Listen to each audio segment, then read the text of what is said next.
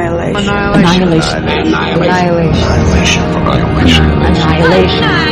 Annihilation. One minute at a time. At first I was furtive, unraveling only at night, and only by the light of a single oil lamp, whose mauve shadows swooned over the surface of the weave. An effect I only later learned to make, a secret between myself and the shuttle's slow, deliberate slide across the frame. And who's to know the shame I felt, as if each new row I wove were a promise I would break, every ripping out a lie in reverse. My sins, and they were sins, were sins of erasure, of abstaining from whole cloth, and worse, sins of pleasure too. The feel of a loosened strand juddering across the hem. The way the weft raised itself up lewdly, like a lifted dressing gown. Sometimes I think the loom looked better, bereft of thread.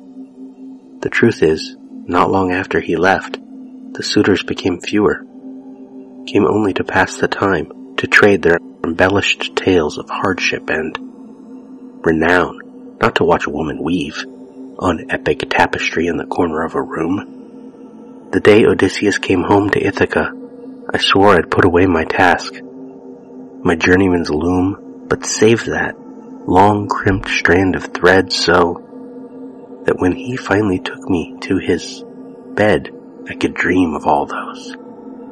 Nights of surreptitious longing, just as he would dream of the sea. The soft tongues of the waves, licking the sides of the hull. A rope looped tight around his chest, the siren's call. Gene Wagner, Penelope's Song. This night scene in the house in Ville Perdue begins differently in the script. As Lena wakes, Radek tosses something. It lands on Lena's lap. Lena looks down and sees Kane's face looking at her out of her open silver locket. Lena's blood freezes. She looks up, just in time to see Thorensen spin her rifle around and smashes the stock down, knocking Lena out cold. Cut to black. Then cut to interior Ville Perdue slash house slash front room night. The viewfinder POV of a camera as it powers up. The camera is being handheld by Radek and is filming Lena and Dr. Ventress, who are both tied to kitchen chairs, wrists bound behind their backs, ankles tied to the chair legs. Blood has run down Lena's face from a cut inside her hairline. Dr. Ventress is bruised under the eye. Thorensen stands in front of them, holding her gun. Dr. Ventress. Thorensen. Thorensen's gun swings immediately to Dr. Ventress. Thorensen cuts in. Shut up. The gun swings back to Lena. Thorensen continued. Keep talking, Karens. Cut out from Radek's camera POV. The rest of the scene intercuts the camera footage with normal photography. Lena. But Thorensen, I'm telling you, that's all there is to it. He's my husband. He was on the previous mission. He went in, came out, and was sick, and I needed to understand what had happened to him. I thought maybe if I knew what had damaged him I could... Thorensen cuts in. Bullshit. You think I don't know this whole thing's a setup? You two, you've been working together. You tricked us. You lied to us. You led us here. Thorensen's gun swings back to Dr. Ventress. Thorensen continued. Tell me I'm wrong. Dr. Ventress. You're wrong but you're also not interested in hearing the truth. Dr. Ventress looks at Thorensen, hard, unfazed. Dr. Ventress continued, or not able. Thorensen, what do you mean by that? Dr. Ventress, isn't it obvious? Dr. Ventress looks to the video camera, to Radek. Dr. Ventress continued, Tell me, Radek, if the shimmer is refracting us physically, couldn't it refract us psychologically too? Our perception? Our minds? Thorensen. Wow. You're a real piece of work, Ventress. Dr. Ventress. Does Thorensen's behavior seem rational to you at this moment? Does it seem sane?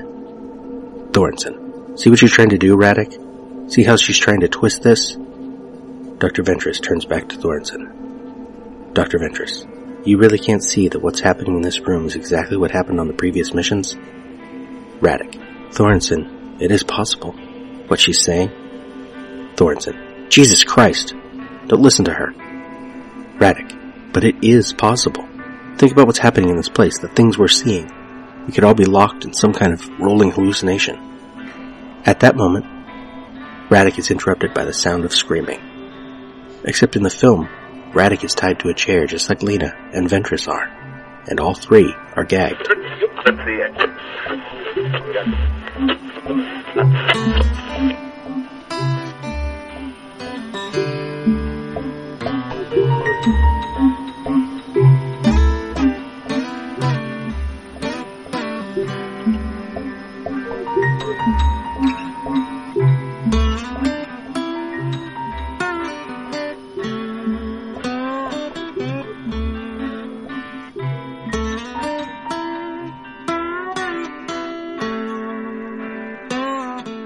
Helen Lewis, New Statesman, March 2018. Quote, Vulture, specifically E. Alex Jung, 27th February 2018, was one of the places which looked at this majority non-white main cast and was still unimpressed. The casting of Rodriguez and Thompson, it said, creates a familiar dynamic in cases of whitewashing, where people of color are pitted against each other. There's no reason why Garland couldn't have cast Thompson and Rodriguez, as well as cast the other characters true to their ethnic descriptions in the book. The ethnic backgrounds of Lena and Ventress came from the later books in Vandermeer's trilogy. Garland was too busy adding stolen elements from J.G. Ballard to bother with more Vandermeer. But back to Lewis.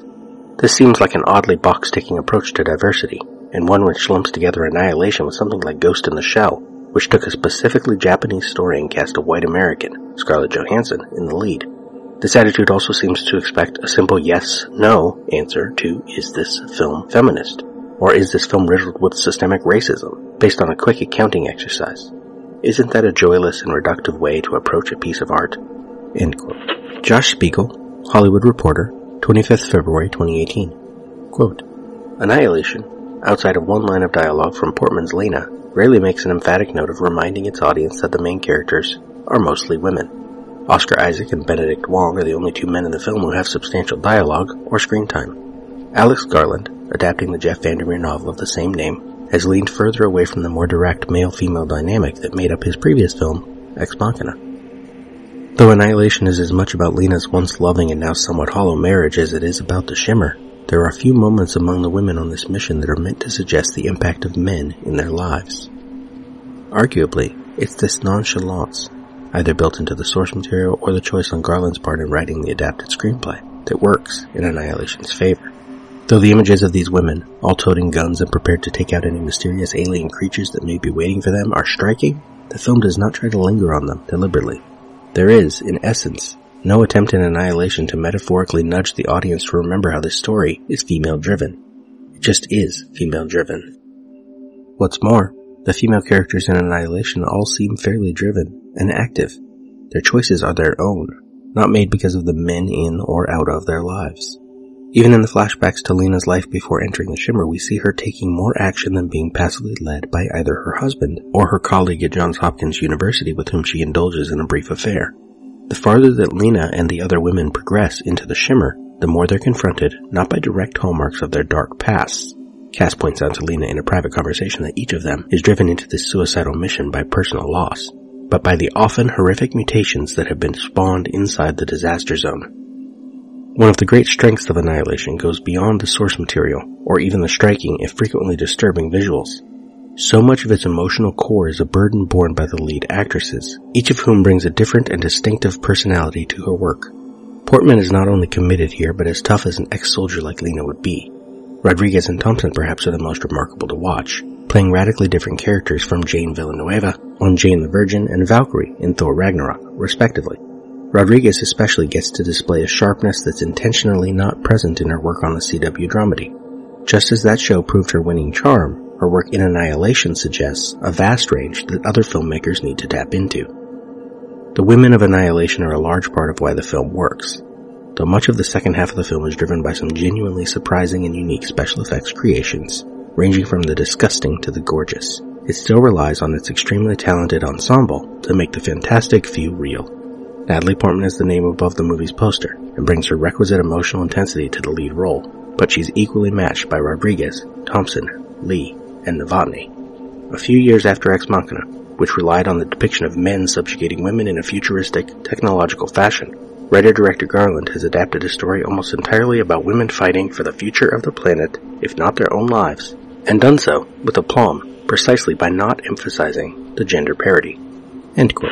Casey Cipriani, Bustle, 23rd February 2018. Quote, Not only are the movie's women some of the most intelligent, strong, and competent ladies sci-fi films have ever seen, but they're also very different in personality and engaging as characters. But one thing that's never given some artificial weighty symbolism in the entire film is the fact that this entire expedition team is made up of women. There's one single moment when Dr. Ventress is assembling the team where Lena remarks that it's made up of all women, but that's literally the first and last time their gender is even mentioned. There's no conversation about we're trying all women this time because, or any remark about their femininity, female nature, or gender whatsoever. Their being women is just a matter of fact. It's this insignificance that makes the movie significant. And quote. Anne Cohen, Refinery 29, 22nd February 2018. Quote, Having five female leads would be enough to make Alex Garland's mesmerizing work of science fiction, based on the first novel in Jeff Vandermeer's Southern Reach trilogy, stand out in a genre that has traditionally been, and mostly remains, white male centric. But part of what makes Annihilation truly remarkable is that while it acknowledges that groundbreaking aspect, it also allows its characters to transcend their gender, avoiding turning them into token pawns in the fight for broader female representation on screen. But that in itself is a feminist act. Women, and particularly women of color, starring in a complex big budget studio sci-fi film that isn't just about them being women, but rather encourages them to be more. End quote. Kyle Shutter, Medium, 25th March 2018. Quote, In Annihilation, Natalie Portman, the childless wife of a military man, has to go out and find him. After cheating on him, evidence that something is not right in her own psyche, she must find new life and understand the world again. Natalie Portman is a scientist and goes out with an all-female band. The writers have one woman note that the gun is too heavy. Well, yes, it's made for a man. The women in the band take on the responsibilities of men. They have the guns. They are scientists. Reason and logic are symbols of the masculine. The writers go out of their way to show that none of the women have children and have lost themselves.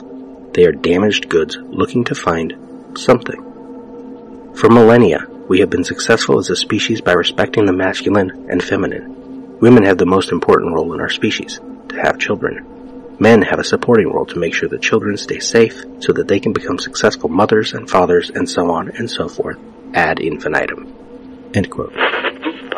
Mary Beard, Women and Power. Quote, I want to start very near the beginning of the tradition of Western literature and its first recorded example of a man telling a woman to shut up, telling her that her voice was not to be heard in public. I am thinking of a moment immortalized at the start of Homer's Odyssey almost 3,000 years ago. We tend now to think of the Odyssey as the epic story of Odysseus and the adventures and scrapes he had returning home after the Trojan War, while for, For decades, decades, his, wife, Penelope, loyally waited for him, fending off the suitors who were pressing to marry her. But the Odyssey is just as much the story of Telemachus, the son of Odysseus and Penelope. It is the story of his growing up and how over the course of the poem he matures from boy to man. That process starts in the first book of the poem when Penelope comes down from her private quarters into the great hall of the palace to find a bard performing to throngs of her suitors. He is singing about the difficulties the Greek heroes are having reaching home. She isn't amused and in front of everyone she asks him to choose another, happier number. At which point young Telemachus intervenes. Mother, He says, go back up into your quarters and take up your own work, the loom and the distaff. Speech will be the business of men, all men, and of me most of all, for mine is the power in this household. and off she goes, back upstairs. There is something faintly ridiculous about this wet behind the ears lad shutting up the savvy middle-aged Penelope. But it is a nice demonstration that right where written evidence for Western culture starts, women's voices are not being heard in the public sphere. More than that, as Homer has it, an integral part of growing up as a man is learning to take control of public utterance and to silence the female of the species. The actual words Telemachus uses are significant too. When he says speech is men's business, the word is muthos, not in the sense that it has come down to us of myth. In Homeric Greek, it signals authoritative public speech, not the kind of chatting, prattling, or gossip that anyone, women included, or especially women, could do. What interests me is the relationship between this classic Homeric moment of silencing a woman and some of the ways in which women's voices are not publicly heard in our own contemporary culture and in our own politics, from the front bench to the shop floor. It is a well-known deafness that's nicely parodied in an old Punch cartoon. That's an excellent suggestion, Miss Triggs. Perhaps one of the men here would like to make it. I want to reflect on how it might relate to the abuse that many women who do speak out are subjected to even now. And one of the questions at the back of my mind is the connection between publicly speaking out in support of a female logo on a banknote, Twitter threats of rape and decapitation, and Telemachus's putdown of Penelope. My aim here is to take a long view, a very long view, on the culturally awkward relationship between the voice of women and the public sphere of speech making, debate, and comment, politics in its widest sense from office committees to the floor of the House. I am hoping that the long view will help us get beyond the simple diagnosis of misogyny that we tend, a bit lazily, to fall back on. Lena wakes, gagged, tied to a chair. Second two angle from the right, Radek, Lena, Ventress, all tied to chairs. A bright light beyond them, and moonlight outside curtained windows. Lena turns left, sees Ventress, turns right, sees Radek, faces forward. Cut to. Thorensen, from her left, mostly in silhouette. Framed at the far right edge of screen, leaning against what we will soon see are built-in cabinets. Thorensen dangles Lena's locket from her right hand. Thorensen, brother, brother. boyfriend. Close on the locket, silver, twisting, open, on Thorensen's hand above it, her beetle ring. Husband. Husband. It twists so that Kane's photo is visible. Cut to Lena, second 16, framed separately from Radek and Ventress, out of frame to the left and right, respectively. Barely lit, her breath is heavy, but on the verge of calming. The moment of panicking has passed. Second 19 back to Thorensen from her left. Husband. Cut to Radek from the front. She turns to look at Lena, eyes wide.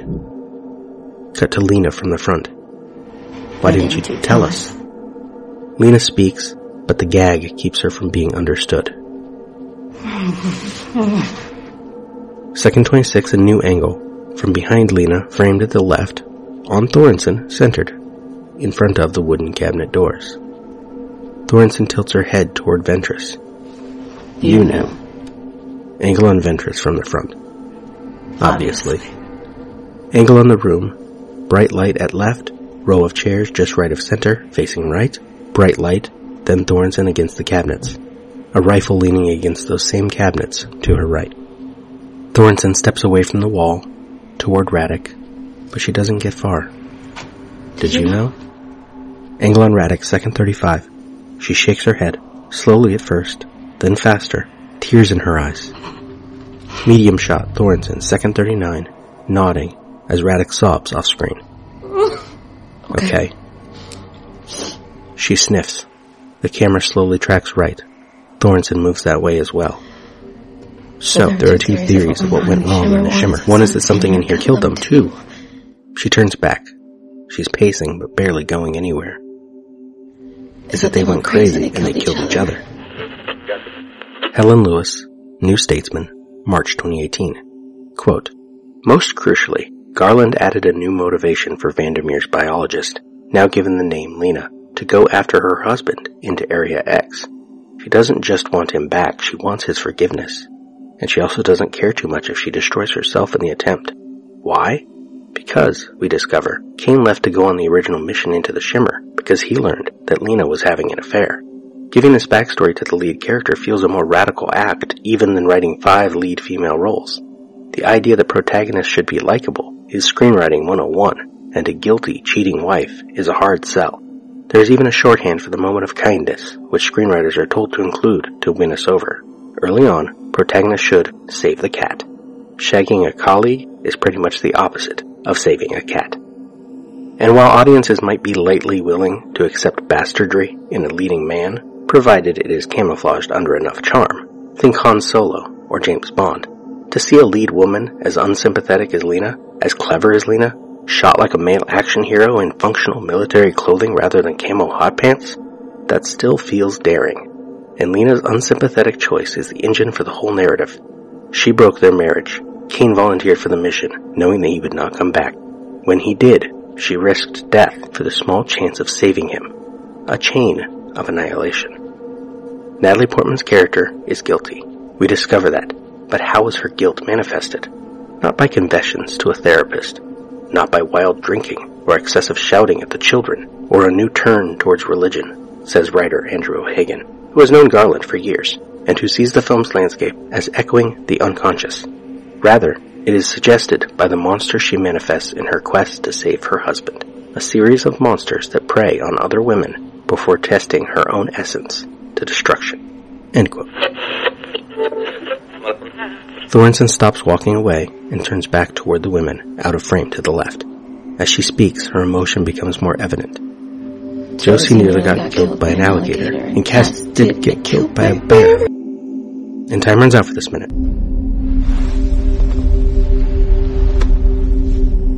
We spoke. What was it we said? Wordlessly watching, he waits by the window and wonders at the empty place inside.